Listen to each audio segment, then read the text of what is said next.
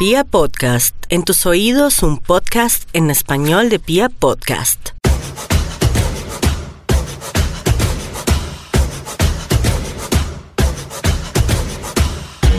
Si usted es una persona LGBT, seguramente a lo largo de su vida ha tenido que soportar muchos momentos, situaciones y palabras que lo han hecho sentir incómodo. Y es que alrededor de un tema tan polémico como la homosexualidad se han tejido infinitos mitos que lo único que logran cada día es aumentar esos discursos de discriminación, de odio y de rechazo.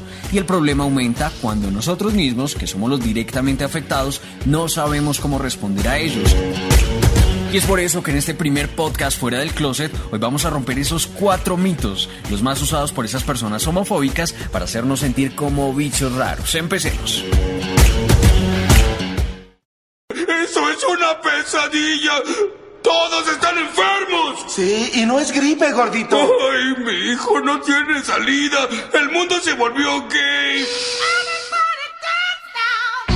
Y ese precisamente es uno de los mitos más arraigados en la mente de las personas y por ende de los más peligrosos y dañinos, y es considerar que la homosexualidad es una enfermedad y no hay argumento más falso que ese. Ser homosexual no es algo que se prenda, que se contagie o que se cure, simplemente porque no es una patología, no es una enfermedad. Sin embargo, aún en la actualidad seguimos escuchando discursos como por ejemplo el del Papa hace un par de semanas, que manifestó que sentirse atraído por personas del mismo sexo podría ser curado, tratado mediante intervenciones psiquiátricas desde la infancia. Este hombre desconoció una cantidad de investigaciones que han determinado que las orientaciones sexuales y también las identidades de género no tienen ninguna asociación o no están relacionadas con trastornos psicológicos o psiquiátricos. Es más, un dato clave, hace 28 años la Organización Mundial de la Salud eliminó la homosexualidad de su listado de enfermedades mentales y lo mismo hizo hace un par de meses con la transexualidad. Ya no se entiende como una enfermedad mental, sino como un desorden físico en cuanto a que el cuerpo no está adaptado al género que siente la persona, pero ser homosexual y ser transexual o tener una orientación sexual diversa no es una enfermedad, eso es falso.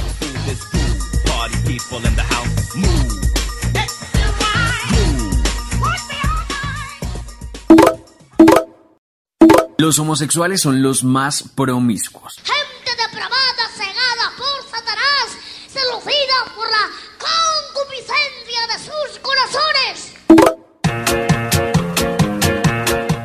Con seguridad usted ha escuchado ese mito en alguna cena, en algún almuerzo familiar, donde esa tía conservadora o esa abuelita religiosa cree que ser homosexual es sinónimo de estar tirando todo el tiempo.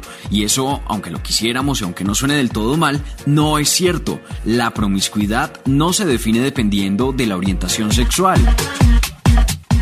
Es más, hagamos una cosa y no importa si usted es gay, bisexual, lesbiana, trans, hetero, no importa. Va a pensar en este momento en sus parejas sexuales de los últimos seis meses. Puede ser una, pueden ser dos, cinco, diez. Haga memoria y cuéntelas.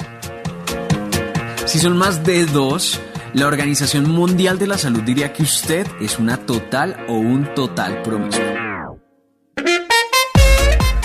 Así que después de hacer cuentas, usted ya sabe si es o no es promiscuo. Sin embargo, aquí hay algo importante y es que ese concepto, el de la promiscuidad, tiene un componente fuertemente social y cultural. ¿Cómo así? Es muy simple y muy evidente.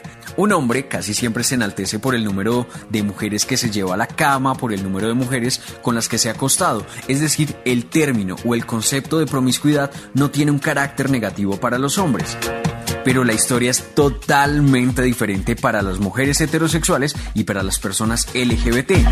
En nosotros el concepto sí es negativo. De inmediato se nos impone una A de adúlteros en el pecho o una P de putos en la frente.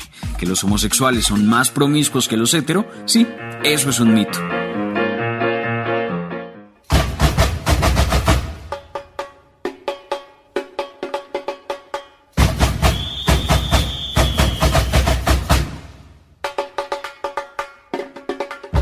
Y aquí la cosa va aumentando. No solo se nos tilda de enfermos o de promiscuos, sino que también hay muchos que consideran que la homosexualidad no es algo natural.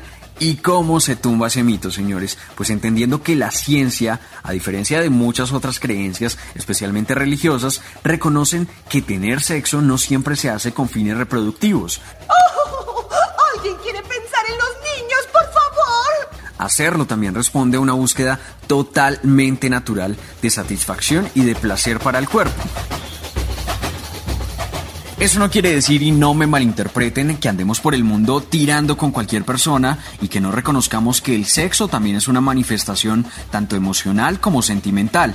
Pero sí es necesario entender que el humano no siempre se mete a la cama con alguien porque esté planeando empezar a cambiar pañales. La satisfacción del cuerpo es algo totalmente natural. De hecho, se han identificado más de 500 especies en el mundo animal que sostienen relaciones homosexuales como algunas clases de chimpancés, de pingüinos, de cisnes, de jirafas, más de 500 especies.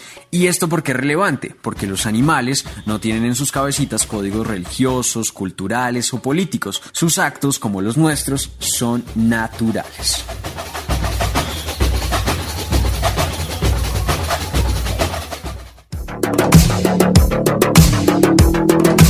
Y el cuarto mito más utilizado por las personas homofóbicas es manifestar que la homosexualidad es una limitación.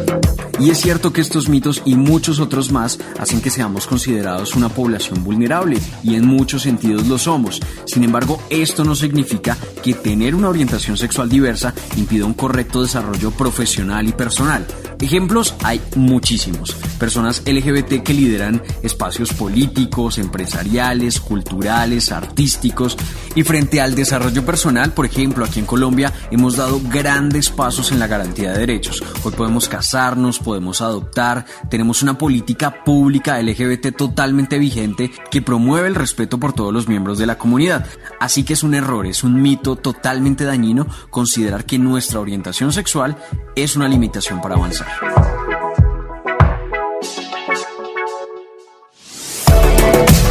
Esos son cuatro de los muchos mitos, en serio hay demasiados y que son utilizados a diario por las personas homofóbicas para rechazarnos, para hacernos sentir mal, incómodos, pero lo importante aquí es que son eso, son mitos, son totalmente falsos. Hoy podemos decir que no estamos enfermos, no somos los más promiscuos, esto es natural y nuestra orientación sexual nunca, óiganlo bien, nunca será una limitación para crecer o para avanzar en la vida.